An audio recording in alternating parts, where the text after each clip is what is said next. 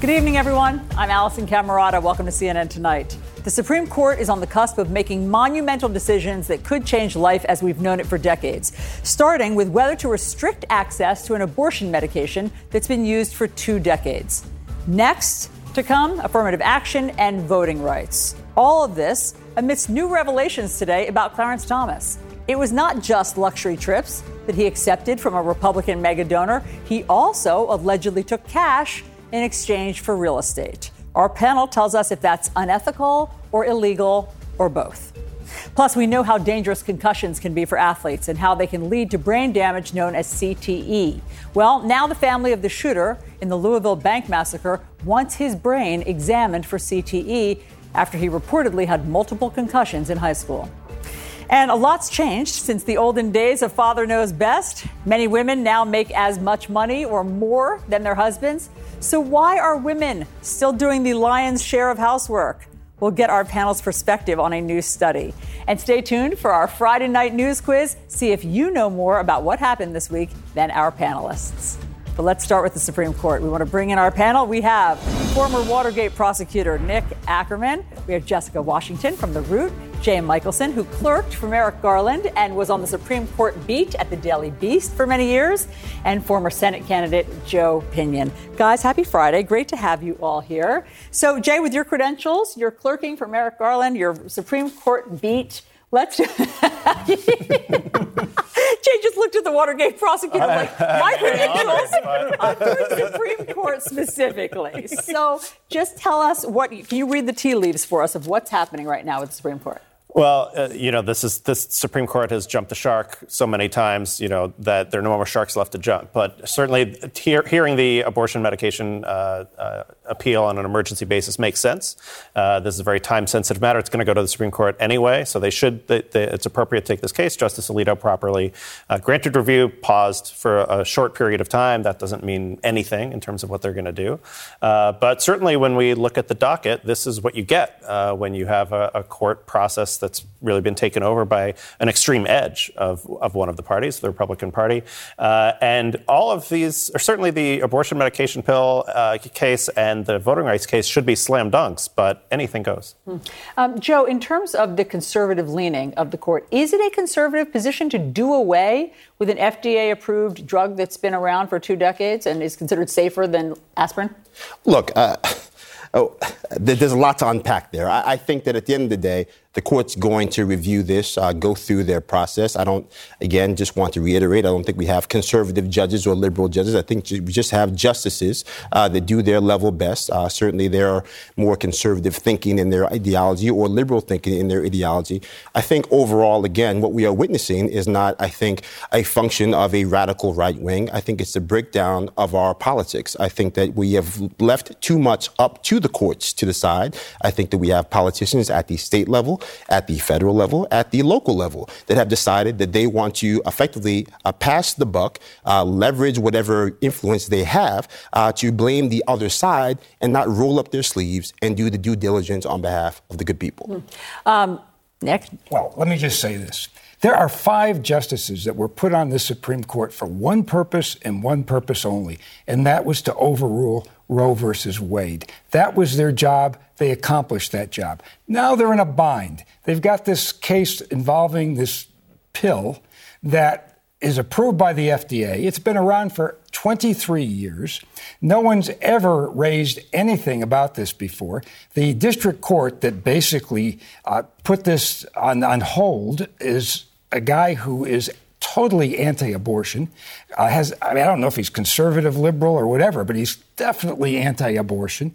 Then it goes up to the Fifth Circuit, and of course they take off the uh, order, the restraining order, but they still say you can't send it through the mail. I mean, how crazy can you get? You get all your medications through the mail. The only thing you don't get through a mail these days is a heart operation. I mean, you just get all your medications through the mail. And now it's up to the Supreme Court, where all of these, the five justices who overrule Roe versus Wade, all of whom are anti abortion are now stuck in a dilemma. What do they do? Two of them have written opinions where they say the FDA's expertise is by far the best out there. So doesn't that tell you them. that they'll that they will keep this? I think so. I think that's what's going to happen. They're going to keep the, the FDA approval of this abortion medication. Right. If, if just to just to show that they had at least some kind of basis to overrule Roe versus Wade and to at least say that they're conservative um, reasons for doing it because there was no right for abortion in the Constitution.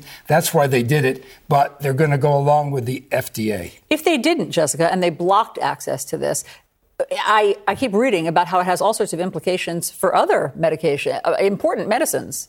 Certainly. No, I mean, this could have a lot of damaging effects on other types of medication that this is, uh, other medical uses this is used for. I mean, like everyone here has said, you know, this is something that has been on the market for 23 years. It is incredibly safe. It is safer than Tylenol. This is a medication that does have other uses. But also, I mean, people need to be able to access this if they want to have self medicated abortions. It's not 100% necessary, but it is helpful in that process. And one thing I do want to mention is as we're talking about this in the media, I do want want to be careful not to make it sound like we're, if the Supreme Court goes the other way, we're about to have abortion access completely illegal in the United States. I think sometimes when we talk about abortion access, we talk about kind of Roe v. Wade, we have a tendency to scare people into thinking that uh, abortion is completely illegal. I've heard that from multiple people on the ground that that was something that happened in the wake of um, the leaked draft opinion and that can be really damaging. But, but so well. your point is that if it were to go this way, and if they were to block access, there would still be states where you can get this medication. Not uh, so. It's kind of complicated. where it's a little unclear exactly where we are um, legally with which states you would be able to access it because there's just so many different court cases going on right now. I think Jay might. know. Yeah, I want to like f- sort of warmly disagree. Actually, I think this is really different from Dobbs, right? So arguably, from a sort of conservative juris- jurisprudential point of view, one could argue that uh, that Dobbs and overturning Roe versus Wade was allowing states to have different regimes, and, and we could have different different rules in different states. But this is taking a, a federally approved medication off the market completely. This is not allowing states to do their own thing. This is saying not, and this is not, again, this is not about the Constitution having or not having uh, a right to privacy within it. This is just judicial activism. And this is exactly what conservatives decried liberal judges and justices for doing for, for decades. And now this is about to happen. I want to suggest, though, I think this is a huge self own from the conservative wing of the Republican Party. Most Americans are not on board with this radical agenda. And I think that's also true on voting rights and also on some other issues, also on, on guns, that we're seeing the results of a very concerted effort, ju- you know, just exactly what Nick said, to put justices on the court to overturn Roe versus Wade. And that is having consequences that are really going to have political ramifications uh, in the next Okay, election. very quickly, we have to talk about the news about Clarence Thomas. So, as you'll remember, last week we found out that he had been accepting for two decades these luxury trips from a Republican mega donor. He was going on a super yacht. He was going on a private plane. Some of these um, trips could cost half a million dollars if he had paid for them. Um, now, today, again, according to ProPublica, we find out that he sold three properties in Savannah, Georgia to Harlan Crow, same mega donor, for $133,000. Um, you know, accepted cash for it, and now Harlan Crow's Crow pays the property tax on it, which is what um, Clarence Thomas had been paying. So, what, what, why is he doing this? What's, what is he thinking, Joe? Uh, look, I, I think that we have to be very careful here about basically starting to cherry pick the personal dealings of Supreme Court justices. Uh, I think that at the end of the day, uh, the optics are terrible here, so we have to acknowledge that. Well, it's about disclosure. But, I mean, you're right. He had personal dealings, and that's why he didn't disclose it. Well, look, I, I think there are many people uh, who would say that the lack of disclosure is the troubling part of this. I'm going to give Clarence Thomas uh, the uh, benefit of the doubt, the same way I think that we should give all the people that we have entrusted to sit on the highest court in the land the benefit of the doubt that somehow that his vote is not for sale to the tune of $133,000 minus the property taxes, or that somehow, you know, a, a, nice drink with an umbrella in it is going to be the difference between him on a mega yacht. No, there, there's no other justice that we know of in history that has this record of misconduct. Right? I, mean, I, I, first of all, you've already labeled it as misconduct, so I just think again we haven't actually had the full or conduct. We don't know of any justice in history that has accepted it's total misconduct. I mean, it's against the law for starters. Is it against the law, it has, or is it just it's unethical? A, it's, it's, not only unethical; it's against the law. It's against the law not to report this so, uh, as he should have. And not only did he sell this property for values that look like they're higher than market value, he has his mother living in one of the properties after the Buddy sold the other two pieces of property to develop those to make more money and to fix up the neighborhood for Clarence Thomas's wife. And then on top, mother, and then on top of it, he's fixing up the house. He's completely renovating the house, put more money into it. As far as we know, she's not paying a dime in rent. And this is somebody that is tied in with a lot of political donors trying to influence what the Supreme Court is doing. I mean, this is an absolute outrage, and people should be outraged about it. And he should do the same thing that Abe Fortas did back in the 60s, resign from the U.S. Supreme Court. Mm. I mean, well, he is no, he's actually done things worse than Abe Fortas. All right. Well, case closed. No, lock him up. No, no. Uh, I have to I mean, go. But, but, basically, I, I, there is an investigation. People well, are suggesting investigation. I, I think that there are a lot of questions that need to be answered. As I said, the optics are terrible with this. But I think at the end of the day, if we're just going to go tabula rosa, we need to have a clean house in D.C. Lack of ethics need to be put to the side. Great. But if you're going to start with Clarence Thomas, I want to know who you're moving to next. Well, one, one place where you and I might agree is that this is really shame on all of us for not having a code of conduct for the Supreme Court that we have for other courts, other federal courts. It is ridiculous that there are not clear rules and, and that, that govern the Supreme Court justices, and that is on all of us. That is on the fact that, that the court hasn't set them, Congress hasn't asked them to force yeah. them to set them, and we're, this is and a lawless court. Yes, I mean, we do have a rule. That. You have a rule of law that he violated, What's and this actual- is common sense. I mean, where's this guy coming from? I mean, there, there's common sense about insider trading in D.C., but that's a different okay, day but for we're a talking about Supreme Court justices. Right. I mean, that's the part. Is, this is shouldn't we be holding them to a higher standard? I, I, I think that's the agree. point. You're saying would, they're in the highest I would agree. everyone that sits on that court should be held to a higher standard. I would agree that everyone that takes an oath and raises their hand on behalf of a grateful nation should be held to a higher nation. I think the reason why you have so much pushback from Republicans like myself who agree that the optics are terrible is because people are selectively deciding when they want to be outraged by the lack of ethics that are exhibited every single day down in that place called Washington D.C. I, I still I can't select another Supreme Court justice. Name them. I mean, liberal, conservative, anywhere. I, I, the only one is Abe Fortas any justice, and he and his conduct was much close. less severe. Right. This is this is blows him out of the water. Right. So I, just I, I can't accept that this is selected selecting this, thing. There's no one else to select. This is Abe Fortas, a Democrat to the tenth right. degree. Thank you all very much for that. Stick around, everybody. In the wake of the most recent mass shooting in this country, the gun that a 25 year old man used to kill five of his colleagues at that Louisville bank is required in that state to be auctioned off for sale, to be used again. Who would want that gun? And what does it say about our gun laws? We're going to take that up.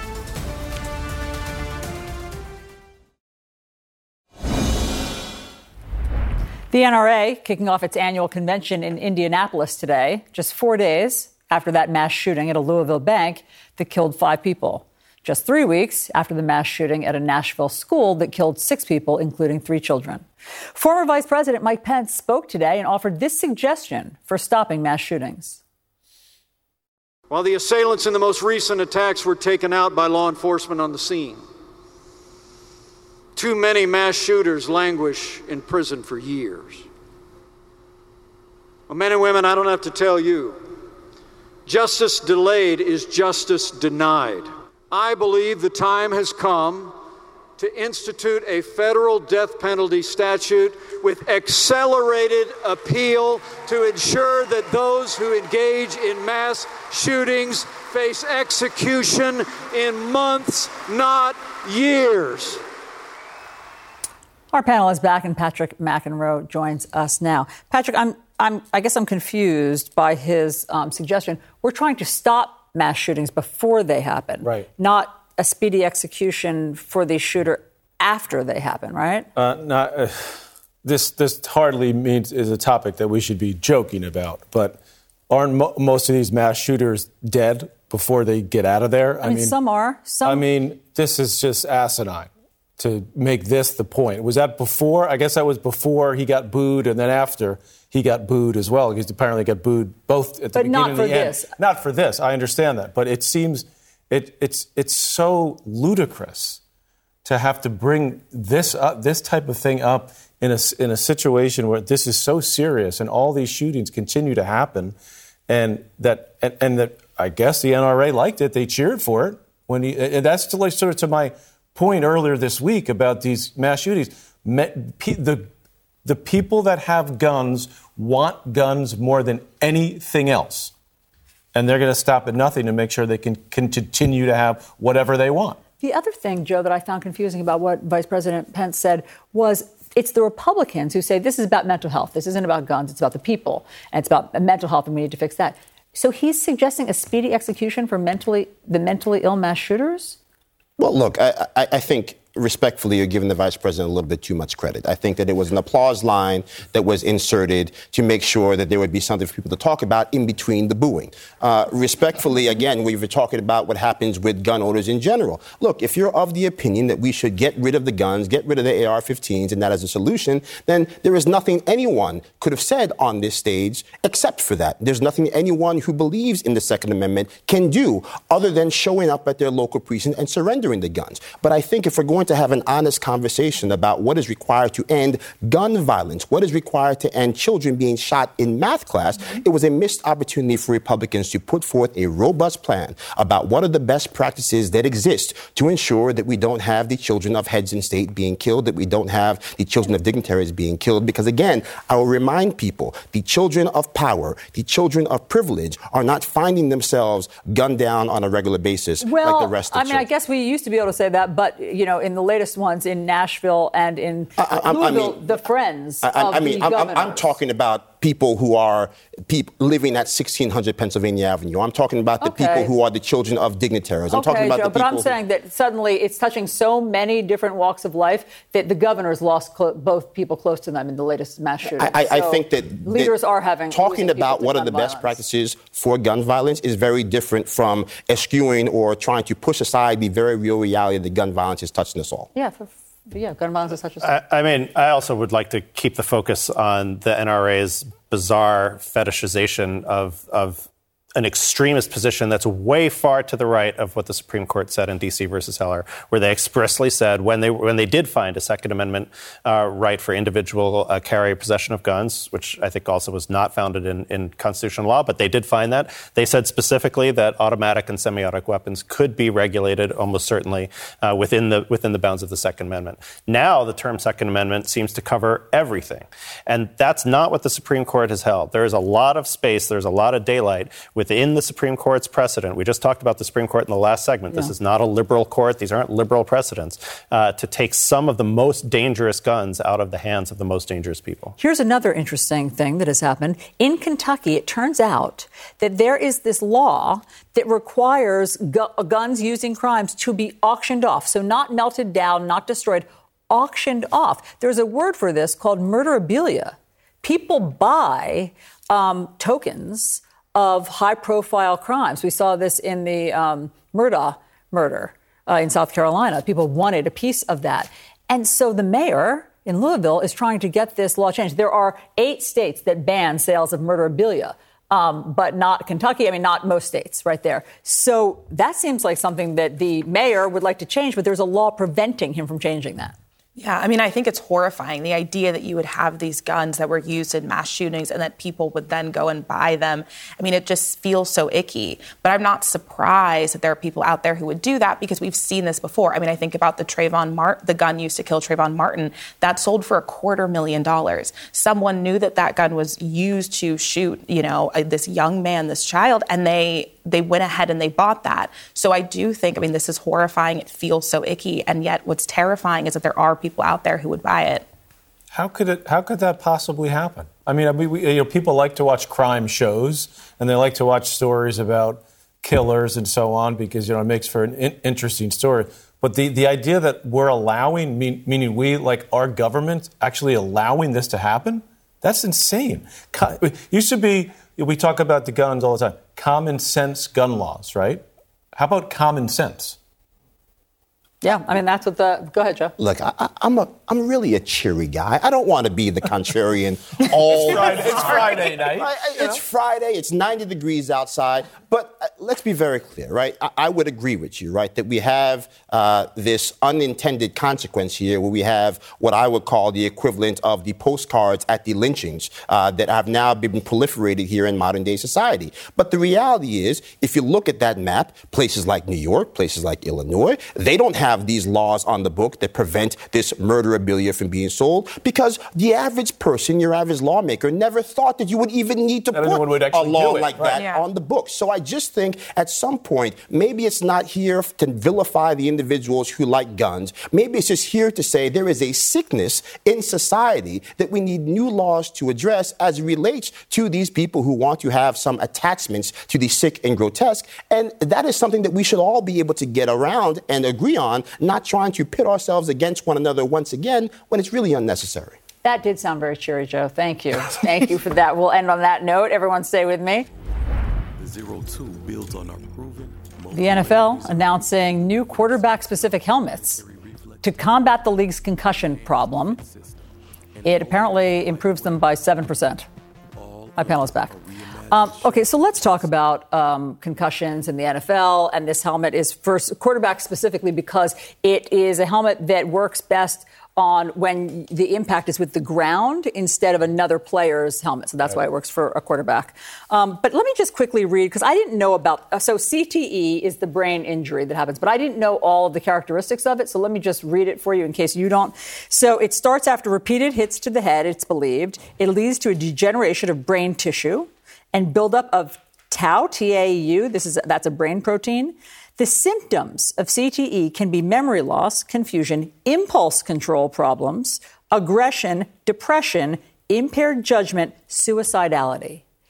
As the professional athlete at the table, your a slightly different sport, okay. uh, tennis, which is maybe mentally can be a little difficult, but no. In all seriousness, I mean, I'm I'm a big fan of football. I love the I love watching football.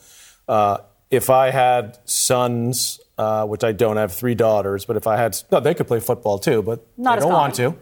Um, I would I would veer them away from playing football. Uh, With actually, what you know now. In fact, my parents, when my older brother, who you know ended up being number one in the world as a tennis player, he was a great athlete in every sport, and he was a quarterback. And my, when he was 11 or 12, my parents said hmm, they knew he was could be a great tennis player and they, they put him into soccer. So we, we played a lot of soccer growing up. Now, again, because this, they were afraid of him being injured? Injured, absolutely. So this, uh, but again, for the people that play it, of which I know many people, I know a lot of pros, I know a lot of college guys that play organized, high level football. Most of them are okay. Most of them are okay. This is, and, and, that they're doing this helmet specifically for, they've, they've done enough to protect the quarterback already in the NFL. That's one of the other things that the purists are upset about in the game. They've made it too protective of the quarterback. So it's a violent game. And not surprisingly, it's by far the most popular game in this country. Hmm, I wonder why they're connected. And Joe, you used to play football. I did, you know, uh, lots of uh, Pop Warner and high school football and college football.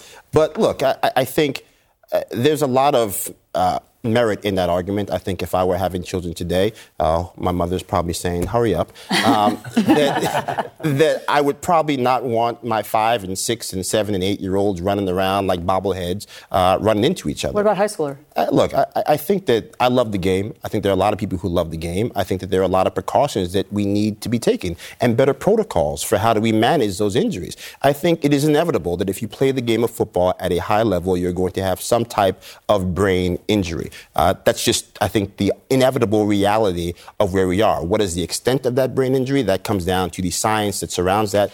But I think ultimately, at the end of the day, uh, this notion that we're going to ban the game of football, I think, isn't realistic. But we should have, I mean, 7% increase on not having concussions, I would take those ads. And I think that's a step in the right direction. One of the reasons that we're thinking, uh, at least I'm thinking a lot about CTE this week, is because the parents, the family of the shooter in the Louisville bank mass shooting wants his brain examined for CTE because he apparently, according to them, had three significant, as they call it, concussions in his, I guess, high school days. He was actually, believe it or not, called in high school Mr. Concussion by his classmates and he wore a soft helmet when he had to, when he played basketball in high school because people knew that he had had so many concussions. And so they're wondering if there's, I mean, now that we know that one of the symptoms is aggression, depression, suicidality, they're wondering about the connection. Yeah, no, that, that's understandable that they would be concerned about that connection. I mean, we certainly have seen this with professional athletes. I think it's been talked about a lot more. But the idea that it could be even people at this younger level, even in high school, I think that's particularly concerning. And, you know, I've decided that I'm not going to come out against football tonight. But I mean, we do have to look at this. I mean, if people are coming out with these traumatic brain injuries, if they're changing their personalities, if potentially people are, you know, being aggressive afterwards, even to that level of this kind of shooting, and I mean, obviously there would have to be more underlying that, most likely. But it is pretty terrifying, and it does kind of make you think about the sport. Yeah. Yeah, you know, I think there have been violent sports as long as there's been human civilization, and this is part of uh, what it is to be human for some percentage of human beings.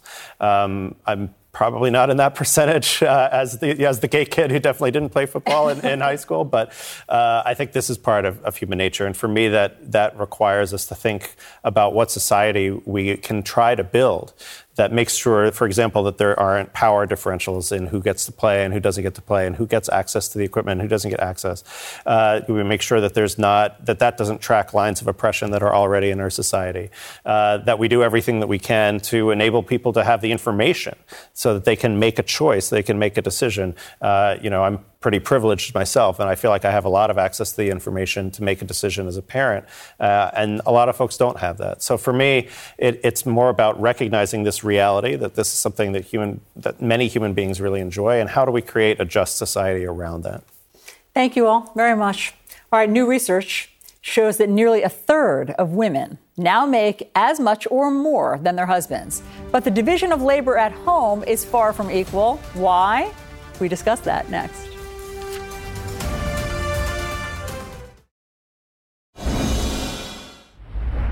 Listen, holding down a job is a lot more difficult than lying around the house all day long. Why? Is that all you think we do? Yeah. Well, now, let's be fair, Rick. Every once in a while, they get up and play canasta. who do you think does the housework? And who do you think cooks all the meals? Yeah. Oh, anybody can cook and do the housework. Ha! I'd just like to see you two try it for a week. And hilarity ensued, I can tell you after that. So we've come a long way since a woman in the workplace was a joke. A new Pew Research study finds that in roughly a third of opposite sex marriages, husbands and wives make roughly the same amount of money. That's up from 11% in 1972. Despite the shared financial contributions, women still take on more of the household work. My panel is back with me now. What's up with that, Patrick? Uh, I'm a, I, how am I going to stay out of trouble on this one? Um, first of all, never a bad idea to show some I Love Lucy I know, clips. it's so um, good. 25 years, I'll be married later this year. So thank you. I have twins like you, mm-hmm. uh, all girls. Uh, my wife likes to say to me, she's a very busy working singer, actress, writer. So she's running around, I'm running around.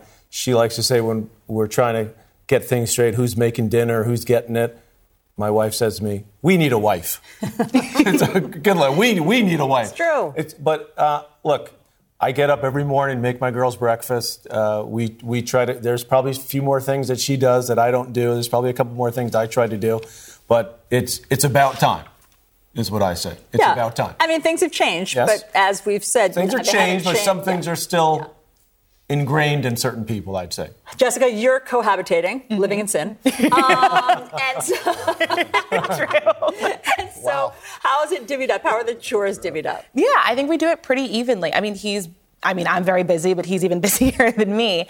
But I mean, we do it evenly. I do the most of the cooking. He cleans up after that. He does most of the laundry. We share deep cleaning on the weekend. I mean, the thing is just doing things when you have time. So because he's slightly busier, he's going to do laundry because that's something you can do and then do your work and kind of you know go about your business. But this reminds me. I think that your generation is doing it differently. I mean, obviously, in each generation, uh, like does that that I Love Lucy thing? Obviously, it seems totally foreign, I'm sure to you. But each generation has made some progress, and I think yours is is obviously the furthest along. Yeah, I mean, I hope so. I think that that's definitely true. I mean, I definitely have seen my own parents had a very equal marriage. Both of them worked. My boyfriend's parents, the same thing. You know, his dad is actually the main cook in the household.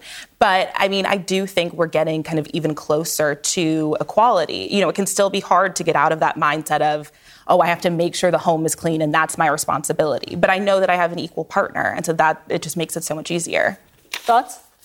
Well, I'm, I'm just a spectator to this like opposite sex marriage scenario. So you guys all figure out. Let me know. I'll get the memo. You know, whenever. So everything is completely even in your household. I mean, it, it's really varied. You know, my daughter's five years old, so obviously before it was pretty like straight down the line, and now uh, my husband does more of uh, more of the the unpaid housework, and you know, we can certainly talk about sort of the injustices around that and what work our society values and what work it doesn't. I remember when um, my mother, who was a feminist, you know, back in the 1970s and 80s, uh, people would say, "Oh, you don't work." She's like, "Don't tell me I don't work. You know, I'm raising this child. I'm, I'm doing this house, and that that is work of value."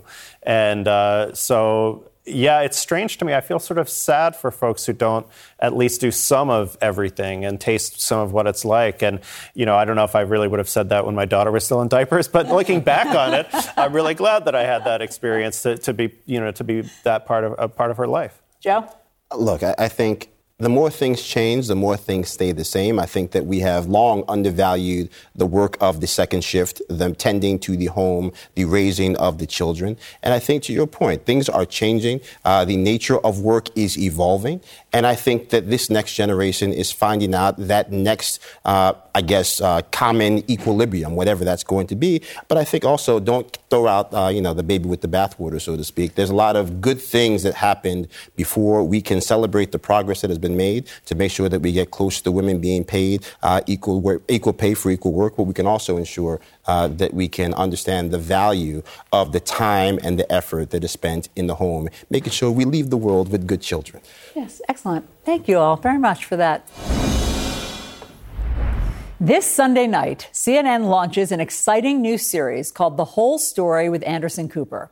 Each week, we'll explore one major story in depth for the entire hour. In Sunday's first episode, CNN's Nick Paton Walsh and his team trek alongside thousands of migrants as they make the dangerous journey on foot from the tip of South America into Central America, desperate to seek asylum in the United States. Nick joins us with a preview. Nick. Alisyn, it's really the volume of people doing this that is so staggering. There was a record year last year of a quarter of a million, but in only the first quarter of this year, there's seven times as many who tried it the year before. So they're on track at the same rate to get over a million people making this trek this year, and so many of them are children. Already record breaking numbers this year. Here's part of what we saw. The football shirts are porters, each numbered charging to carry bags, even children uphill. But it doesn't always work out.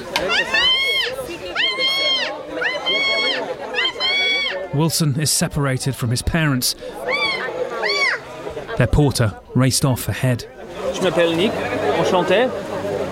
Donc vous êtes ici toute seule Oui Vous attendez votre parent Ils sont où? Ils sont derrière. Derrière, oui. Vous allez à l'Amérique? Vous allez où?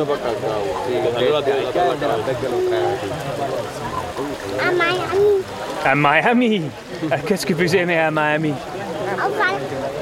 Papa va faire piscine. Va faire une piscine? Pour vous? Oh Euh, Qu'est-ce que vous voulez être quand vous serez très grand Travail. Quel co- euh, Quel travail Travail de l'école. À l'école Oui Et ma soeur a choisi infirmière. Nearly a thousand unaccompanied children were found on the route last year, the UN have said.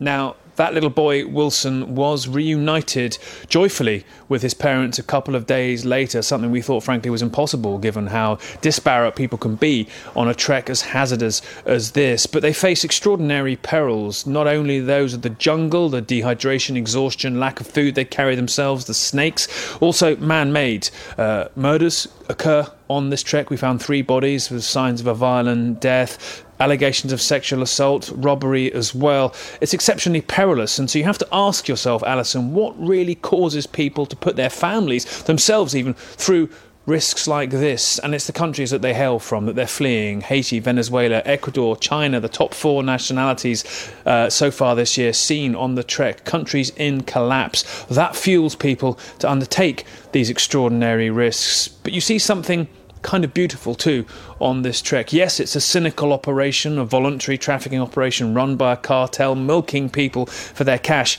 as they move. But when they meet strangers in peril, they seem to be bound by some sort of glue of the ordeal that they're going through, and they help each other, uh, often just carrying sick children for days to be sure that nobody's left behind. That's something quite wonderful to watch, despite how depressing the motivation why people are making this trek and the scenes that they're enduring uh, through that particular journey are. There's something incredible about watching them pull each other through. Alisyn? Nick, what an incredible window you're giving us into that journey. Thank you. Be sure to watch Nick embark on that journey for the very first episode of The Whole Story with Anderson Cooper. It's Sunday night at 8, only on CNN.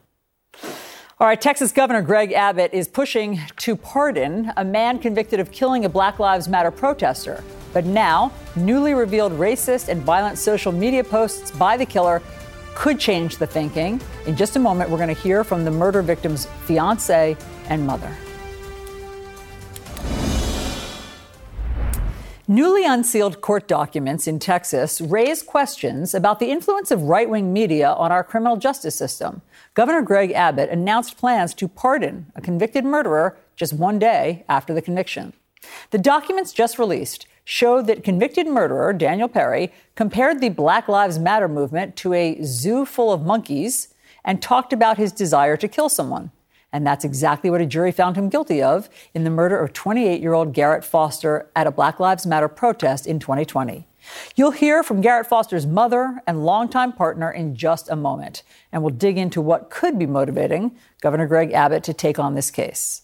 But let's begin with CNN's Ed Lavandera on the shooter's vile messages, which were not shown to the jury.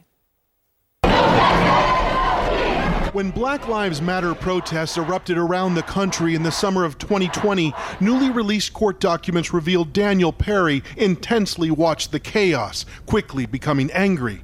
In a social media post, he described the protesters as a zoo full of monkeys. The unsealed documents include 76 pages of social media postings and text messages. Most of these details were not shown to the jury that convicted the Army sergeant of murdering protester Garrett Foster and raises new questions about why Texas Governor Greg Abbott is rushing a push to pardon this convicted murderer. Foster's family and longtime partner have called the governor's call for a pardon disgusting. This has been a complete nightmare. The court documents show Perry talked about killing people and shared racist memes and comments on social media, including a 2019 message saying, Too bad we can't get paid for hunting Muslims in Europe. And in a Facebook message in May 2020, just months before the deadly shooting, Perry wrote, He might have to kill a few people on my way to work. Another text said, I might go to Dallas to shoot looters. Perry's attorneys called the release of the documents a political move by prosecutors and said Foster also made posts advocating violence. In this 2020 post, Foster praised the burning of a Minneapolis police station. Perry's attorneys are calling for a new trial, saying they want to introduce evidence that Foster repeatedly instigated confrontations and was the quote, first aggressor. When the murder happened on July 25, 2020, Perry, now a 35 year old Army sergeant, worked as a rideshare driver and had just dropped off a passenger near a BLM protest. Prosecutors say Perry drove into the protest and instigated a confrontation. Perry's attorneys say Foster, a 28 year old Air Force veteran, motioned to Perry as protesters were beating on his car. I got to practice some, some of our rights. Foster was legally carrying an assault style weapon that night. Perry had a handgun in his car, and at some point in the exchange, he fired multiple times, killing Foster. During a police interrogation, Perry gave several versions of the position of Foster's gun. I believe it was him. I believe he was going it at me. I didn't want to give him a chance to you know?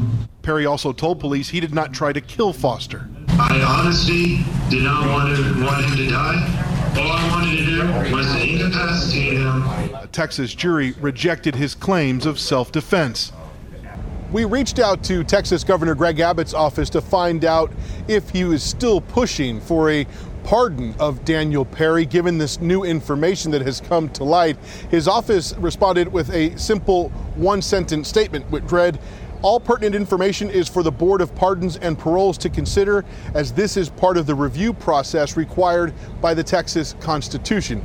And what he's referencing there is that the governor has to wait for the recommendation from that board before he can issue a pardon. But right now, there is no timeline on exactly when that will happen. In fact, we should all remember that this trial isn't even over yet. The sentencing hearing hasn't even been scheduled. Alisyn? Ed, thank you. I'm joined now by Garrett Foster's longtime partner, Whitney Mitchell, and his mother, Sheila Foster. And Sheila is joined by her attorney, Quentin Brogdon. Uh, ladies, thank you so much for being here. So, Sheila, let me start with you. When you found out that Governor Abbott wanted to pardon the man convicted of murdering your son, what was your reaction?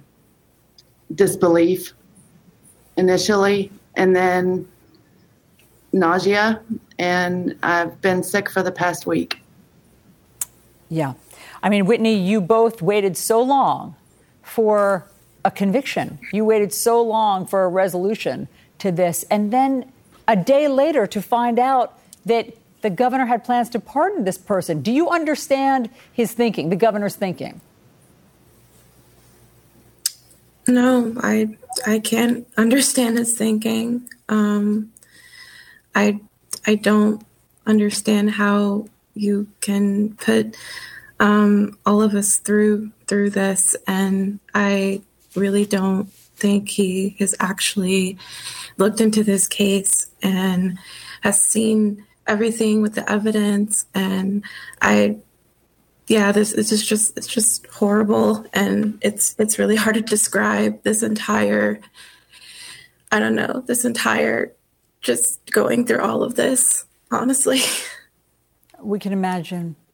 Um, Sheila, now that all of these threatening social media posts have come out uh, that Daniel uh, Perry had written, uh, saying things like he might have to kill someone on his way to work and, quote, shoot looters. Do you think now that Governor Abbott will change his position?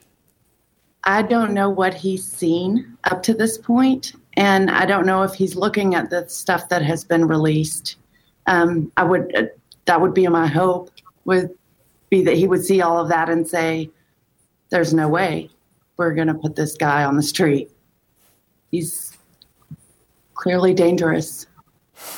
Whitney, have you read some of these social media posts? Yes, I have. Um, I, have I've seen all of it. So, um, um, and I, I felt sick to my stomach, and I still do. And there's not really any way to process any of that. It's just, it's, it's beyond disgusting. Um, yeah. yeah. Um, Whitney, you were next to Garrett um, when he was shot and killed. You witnessed it. Was there any question as to who the aggressor was?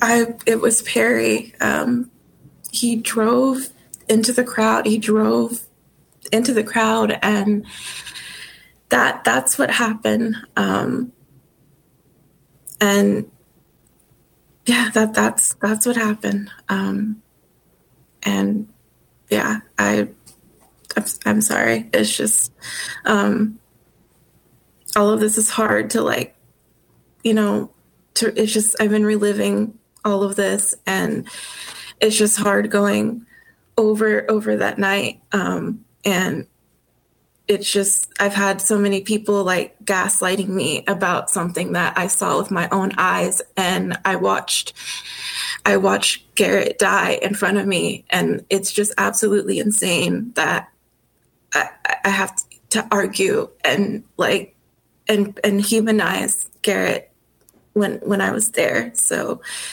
yeah. Yeah, I'm so sorry that you have had to relive all of this.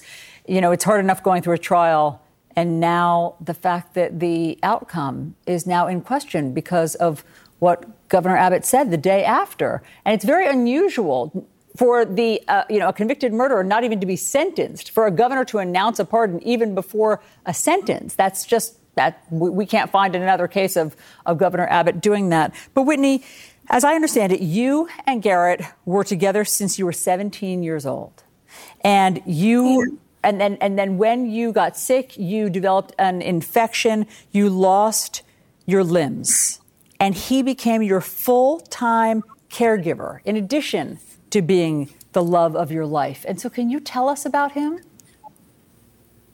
Um like he was my best friend and um he was everything to me and when I when I got sick, we had only been together for a year, and we were like only 18 years old, and he watched me go through so much during that time, and he he stayed through all of it. Um, he never left my side, and nothing changed.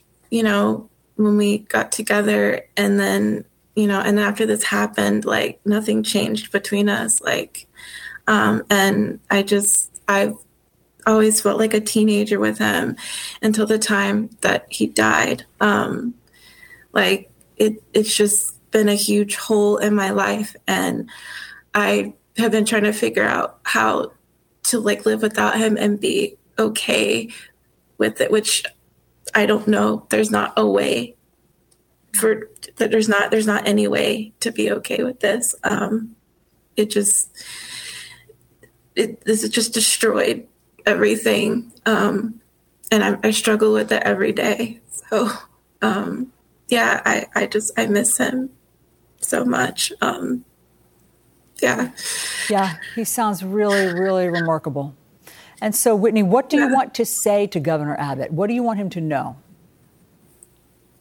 Um, that he has to know this that this is wrong and after all the stuff that's come out like even you can't tell me that you look at all of that and think that it's okay to let him walk um, because everything in there pretty much tells you who he is as a person.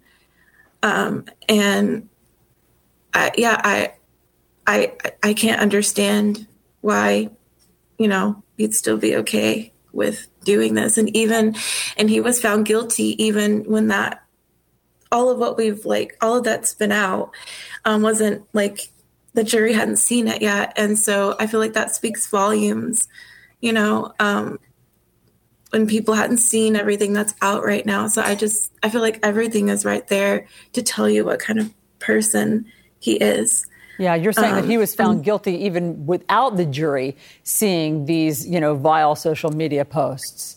And yes, and, and so um, Sheila, so what do you want to say to Governor Abbott tonight? I just, I would hope that he has the discernment and the wisdom to look over all of the trial evidence before he makes any decisions. Um, I, I can't I can't believe you said it. This is you've never heard of this happening. It's because it never has. This has never happened in the state of Texas where the governor goes to the pardon and parole board and says, "I want you to release this guy." It's always the board coming to the governor. And this is the first time this has ever happened. And this is a guy who was found guilty by a jury who sat in court for 2 weeks and they deliberated for 10 hours the first day and I believe close to eight hours the second day. And they completely wasted their time if this is if this is how we're going to do things now, right? I mean, the judge, the jury, the prosecutors, even the defense attorneys, everybody. What was the point of the trial if the governor's going to come in and undo it all? It, it doesn't make any sense. I don't understand it. Well, Sheila Foster, Whitney Mitchell, thank you so much for your time. Thank you for sharing the story. And we're going to stay on this story um, until whatever happens, happens, because uh, we too are following it closely and want some more explanations from the governor. So thank you both very much. We're thinking of you tonight. You're welcome. Thank you. Thank, thank you. you. Have a good night. Joining me now, we have our friend, legal eagle Joey Jackson here, and senior reporter for The Root, Jessica Washington. Defense attorney Misty Marris is here, and former Senate candidate Joe Pinion. Um, Misty, he was convicted. Daniel Perry was convicted by a jury of his peers. 12 Texans took their t- the time out of their lives, because this is our judicial system. And then the next day, um, before he's been sentenced, that Governor Abbott announced his desire to pardon him. Have you seen something like that? How unusual is something like this? It's completely unusual and I think unprecedented. This, before the verdict sheet is even dry, the ink hasn't dried, no sentencing, no appellate process, and the governor is stepping in and essentially saying, I just don't agree with this jury verdict. It is a complete abomination. It is an abuse of power, and it's him infusing himself improperly into the legal system. To the extent that he wants to refer this case into the pardon process, you have to let the legal process play out. The sentencing and all of the appeals that you would see go into place in any criminal trial. For him to come in at this point and just say, I don't like this verdict, so it's overturned, what a dangerous precedent to set. Um, Joe, we don't know exactly what Governor Abbott's motivation is. He hasn't explained it. However, um, there was a loud drumbeat on Fox that this uh, that Daniel Perry should never have been convicted and that if he were to be convicted, he should be pardoned. So let me just play a moment of that for you. If that's not a justified shooting, there's no such thing. So this is a legal atrocity. This officer acted in self defense. I would shoot in this instance. I think he should be pardoned. I think he spent far too much time in jail already.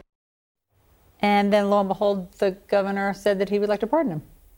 Oh, look, I, I'm not going to kind of dignify the assumption that Governor Abbott is dealing out pardons because people at 9 p.m. on a different network told him to. I will say that whoever is suggesting that he should issue this pardon at this particular point in time, when the ink is not dry, when the verdict has not been rendered, is giving him bad advice. Uh, it is a fool's errand. It is doing great damage to our justice system. Uh, I, I will say here that, you know, this, to me, uh, brings back memories of 2013, where a black man who also was an Air Force veteran by the name of Michael Giles uh, found himself sent to prison uh, for defending himself uh, with a firearm. And I think that the Republican Party does itself a great disservice when you have a person who is lawfully carrying an AK 47. When you look at the place of Michael Giles, who's still in a prison, by the way, 25 years sent to rot in a jail cell, a man who raised his hand, as this man did, to serve his country. Uh, we do a great disservice service when we don't say, yes, you have the right to defend yourself. Yes, you have the right to bear arms. And then suddenly, when we don't like the cause for which you are bearing those arms, suddenly all of a sudden you're abandoned. As that poor mother said, it's as if the jury wasted their time because her son's life had no meaning in the eyes of this pardon board and this governor if they actually go forth in doing what they seem like they're intent on doing right now. Um, Joy, do you think the fact that these social media posts that the jury did not see, that now they've come to light, do you think that will change the thinking in Texas? I mean, I hope so. Uh, but when you look at that, this is a judge who was trying to be as fair as possible, right, in preserving and defending the defendant's rights, as opposed to allowing a jury to see this and be inflamed by it and perhaps convict predicated upon that and not the actual facts. Said, you know what, I'm going to exclude that. Um, you know, on the other side, there are social media posts, certainly, that the victim, the decedent, had that, uh, you know, you might argue, should the jury have seen them? Perhaps. That is a decision for appellate review. There's an appeals process wherein an appellate court evaluates whether the judge made any judicial errors. And if the de- appellate process plays out and they make that determination, you get a new trial potentially. There are a series of state appeals, Alisyn, and then it goes to the federal level. I just don't see how we can have a system that's workable when it's predicated upon politics. Trials have to be about two things the facts and the law the facts and the law, not about whether you see someone waxing poetic who happens to be in your party, who happens to be on Fox News, who happens to string this out to be a political, well, I'd acquit him, I'd do the same thing, et cetera, et cetera. The jury didn't. They sat there for eight days. They adjudicated after that for two days a verdict. They rendered that verdict of guilt. And this is a convicted felon. And so to circumvent that entire process because you don't believe in a verdict, Mr. Governor, you didn't sit through the trial. Mr. Governor, you were not in the deliberation room. Mr. Governor, you were not there for the 40 witnesses. And so to anybody who practices before the court, and I'm sure Misty will agree as a practitioner, an outstanding practitioner herself, this just is an affront to the judicial process, and it's sickening, quite frankly. Jessica, I have 10 seconds. Go. Yeah, it just watching uh, his fiance talk about it, I think that really just drives home how disturbing this was that she had to sit through this trial, sit through hearing every, all of these details, you know, hoping for this verdict, and now it's done. Yeah, thank you all very much. Okay, another important trial. Dominion's $1.6 billion defamation trial against Fox is set to start on Monday. We've learned some of the questions the prospective jurors were asked behind closed doors. We'll tell you what those were next.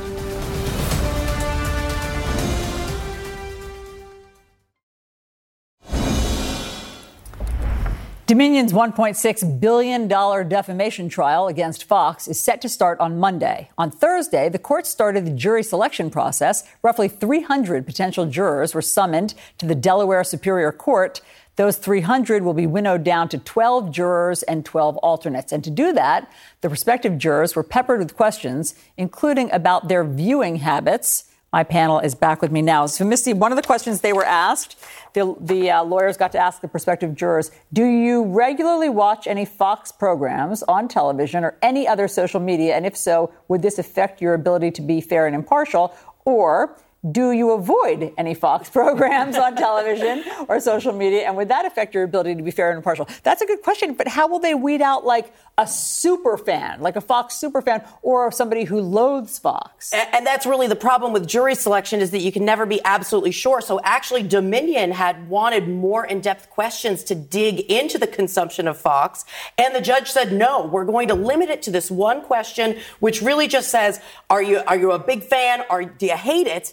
Because they want unbiased people and then try and figure out okay can you put aside your opinions and be fair in the course of the trial? So there's no perfect way to do it. Here are the questions joey that were not allowed okay? These were excluded by the judge. Um, whether or not you believe the 2020 election was legitimate and whether you had any connection to the january 6th insurrection. Those seem important they may be important, but of what relevance is that to whether or not the Fox personalities were spinning a web of falsehoods predicated upon an election? We're not talking about an insurrection. We're not talking about what your feelings are about an insurrection. We're talking about your ability to discern whether the personalities were giving information. Now, here's the standard, right? Actual malice is the standard. Knowledge of falsity, when you said it, you knew it was false, or reckless disregard as to the truth. That's what it's about. So why are you bringing this information to me? So the judge said we're going to keep the trial about what it's about, and we're going to limit the questions to what should be proper before. Okay, but I kind of think if you don't believe that the 2020 election was fair, that colors your opinion about whether Fox was feeding you misinformation, Jessica. I would heavily agree. It kind of seems like then you're already getting this information, whether or not you're directly watching Fox News and getting this information information. This is something you clearly have believe, like are believing because it's coming from Fox or similar networks. So I do think that would color your opinion on this case. But I do think it's incredibly difficult to find people who don't have any opinion on this since it's all been so highly publicized. Jeff. Look, uh, we have a highly uh, divisive uh, political environment right now. Society is deeply divided. That has bled over into our politics. And now, even going back to our last block, talking about can we find people to be fair, par- impartial? I think increasingly the answer has become no. And I think, again, we have more politics wading into the mess of this. But I trust, hopefully, the jurors in this case will see the facts and come to a justice. But is that true, Missy and jo- Joey? Do you think that it's gotten harder and harder to find jurors? Or- it's difficult because of the social media and all of that that so finding people that uh, don't that aren't biased can be tough, but you still weed through the process is the same. And interestingly enough, in this case, the falsity of the statements isn't even a question in a really unprecedented decision pre-trial by the judge. The statements are false. It's just whether or not there's actual malice. And we can see these jury questions are really tailored to that. Here's another question that I think is fascinating, Joey. Uh, do you personally know or have any opinion at all about the following persons who may be identified? Mike Lindell, Rudy Giuliani, Sidney Powell. Listen, uh, the bottom line is you want a fair and impartial jury. And if they have particular opinions about those individuals that may be negative or too positive, that makes them not fair, that makes them ineligible, and that makes them not right for that jury. Um, okay, and what do you think is going to happen, Joy? Uh, well, let me see. As I am a predictor of all things, but nothing. You're a seer. You're a seer. You're a I'm visionary. a seer into the future. Yeah. There's two parts very quickly. One part is liability, right? Is there liability? And that means is did Fox do this with actual knowledge that it was false? And then after you get through that, you get to the question of how much money they have to pay. I think the jury finds, if it goes that far, that they acted with actual malice, knowledge of falsity, reckless disregard, and that they issue a damaging award. I'm taking that as agreement. You're I agree. I think uh, based on the pretrial decisions, I think liability is going to be they're going to get liability, but I think they're going to have a tough time on what the damages actually are. You know what they're Okay, going to do? hold that, hold that thought for the commercial because Bill Maher and overtime is next. And now let's turn it over to our friends at HBO. Every Friday after Real Time with Bill Maher, Bill and his guests answer viewer questions about topics in the national conversation. We're excited to bring you this lively discussion first every Friday night. So here is Overtime with Bill Maher.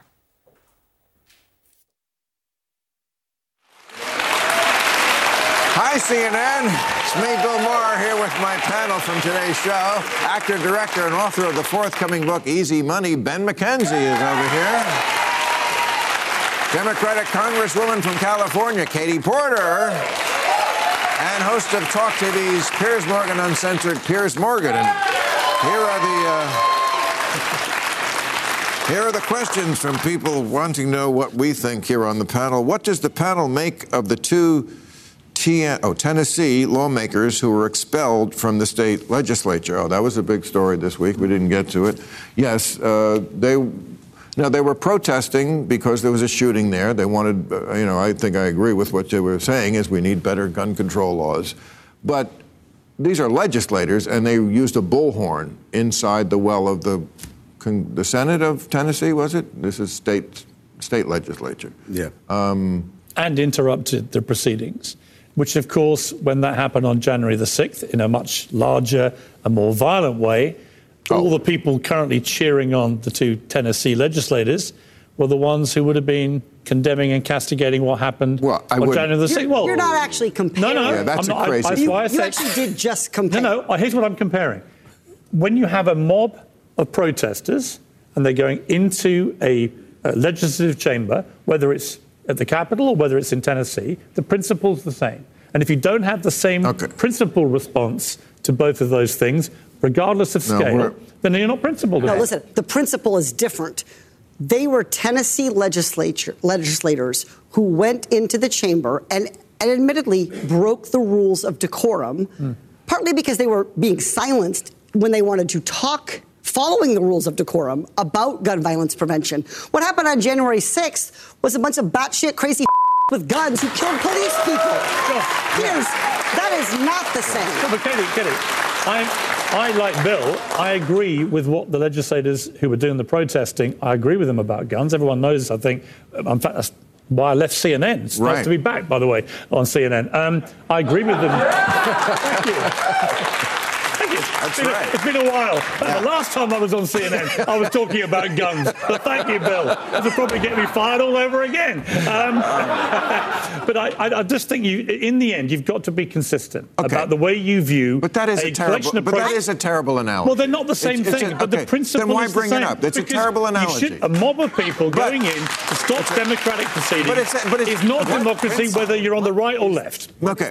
What, what, what I the would principle is, I don't think a mob of protesters Yes, should I- go go into a legislative building that's like that what they and did. stop the proceedings. They Okay, did. they should. I agree with. They were a mob. The two guys were a mob. No, all the other Oh, protesters. the other people. No, but here's the thing. These guys are legislators. What I would say to them is, look, I admire your passion. I'm admire that young people your age are in government. I think that's good that you want to be in government and not just oblivious to it. Um, and the issue, okay, oh, we have valid point, but you're in the legislature now, the legislature. You don't need the bullhorn. That's for when you're out on the street.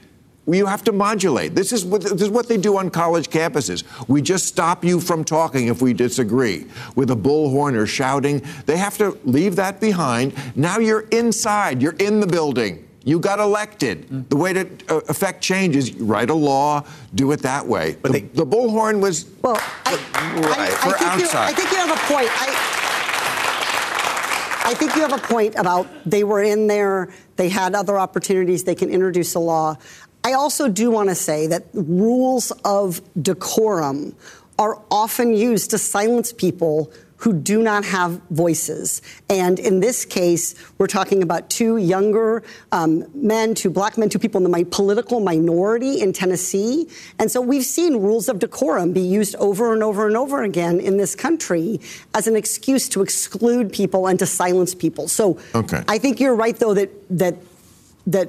I I can't believe I'm saying this. Like, I so deeply, deeply agree with you about the January 6th and how wrong Piers is to try to equivocate I equivocate didn't, those agree, things. but I didn't though. So what you were doing was playing politics. I, I talked purely about a principle of a mob of people going in to stop democratic proceedings. let's- it let's shouldn't stop. be happening whether it's on the left or the right. Let's stop digging.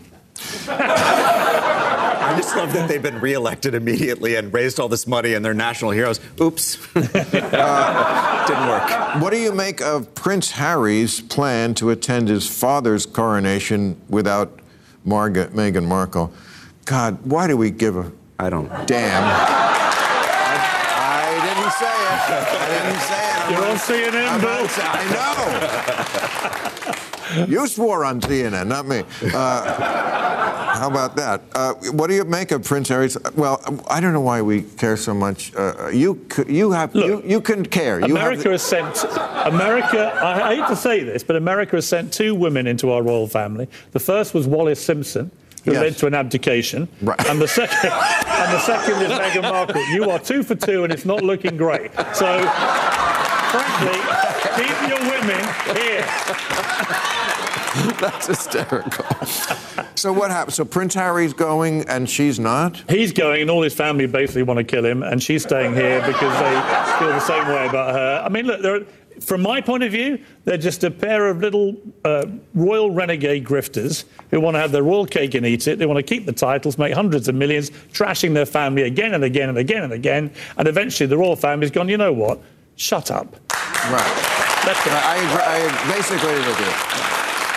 I mean, I would I would defend Harry in, only insofar as that he went to Afghanistan. Yeah. You know, I mean, he could have got out of that, as certainly the people in this country do with that kind of standing, and he didn't. He went. He did, he, he did honourable service for his country, and he was a beloved prince. To give you some idea how far he's fallen, he is now less popular than Prince Andrew.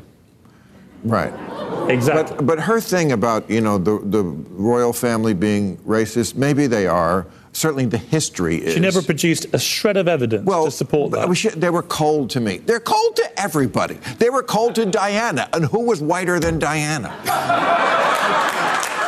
They- They're just cold people. That's If who they gonna- are. That's the. If you're going to call the royal family racist like she did on Oprah Winfrey, you've got to back it up with some evidence. Not a shred of evidence has either of them ever produced for any racism from the royal family. So put up or shut up and stop smearing our royal family. Okay. In my opinion. Ben, this is for you. How much do you think the failure to regulate crypto is due to lawmakers not understanding it? Well, we just said we don't understand. Yeah, exactly. I mean, yeah, Jon Tester Yeah, once yeah, said yeah. that on camera. He's Yeah, like, no one knows what you this is. Sorry. Yeah. But the Uh, so, no, sorry. Sorry. We're on CNN. Sorry. Gee whiz. Can everyone stop swearing on CNN, I'm please? telling you. Sorry, Yeah, I, do- I You're going to get them ratings. I do think I do think it's part that they that the that that uh, legislators didn't understand it. But I went there over the summer. I went to D.C. with with the journal uh, Jacob, who wrote, wrote the book with me, and we had meetings, some of which I talk about in the book, some of which I can't talk about, and. the general attitude was you're probably right, but I'm sorry, Sam Bankman Fried has given us too much money. That's Sam right. Bankman Fried gave yes, he did. the Democrats $40 million. Yeah. His lieutenant gave the Republicans 23. I believe the total is somewhere around $90 million in this straw donor scheme that is alleged to have happened. They bottom up both off. And they bottom off not necessarily in the sense that they passed bad legislation, which they could have done. There was a bill called Sam's bill that was going, you know, through the Ag Committee potentially. But they kept them from doing anything that was actually would have stopped this Ponzi scheme from collapsing and ruining tens of thousands of people's lives. If not, I mean, millions of people now don't have access to their accounts at FTX. You've been very tough on the pitchmen of Oh, celeb- the celebrities are the celebrities are not the core problem, of course. They're just the megaphone necessary to spread the But Ponzi. you think they shouldn't have done that? Well, of course they shouldn't have done it. I mean, they should. I mean, you shouldn't sell unregistered, unlicensed securities. This is a this is actually against the law, um, and you also shouldn't hawk for the exchanges that are that are doing that. But uh, they're they're the. This is what happens at the end. At the end of the Ponzi life cycle, it gets as big as possible, and you need the biggest celebrities out there. I won't name names. Right. But Lindsay Lohan, obviously. Sorry. It's just- but but other other big celebrities to sell for you, and that's what happened. How much of this do you think, though, was an enforcement problem versus, I mean, because you, you just said they are securities, these are, you're selling unlicensed securities. We have a Securities and Exchange Commission. Yes. Ponzi schemes have been illegal for about 100 years, give or take. Yep. What's the explanation that you have for why the SEC didn't take action? Uh, well, a couple reasons. I think one of them is that it's regulators don't have much incentive to pop a bubble and potentially get blamed for it until it's popped. Once it's popped, you come in, you clean it up, you go, oh, you shouldn't have done that. But the other, the other thing is that we're the only country in the world that I'm aware of that separates its securities regulation from its commodities regulation. We have a CFTC and an SEC. It's created a gray area. We need someone to oversee these agencies, in my opinion. Someone to, to basically, because they're fighting over it, and they're fighting over it. Why? In part, in terms of, in my opinion, the CFTC, in order to get the donations. Sam Bankman Fried met with the CFTC chair 10 times. 10 times Sam met with them. Well, Monday is tax day, and I'm going to be investing in crypto because I'm just. Yeah. All right. Thank you, CNN. We'll see you next week. And thank you, Bill. You can watch Real Time with Bill Maher on Friday nights on HBO at 10 p.m. and then watch Overtime right here on CNN Friday nights at 11:30. All right, next, our Friday night news quiz. We're ready.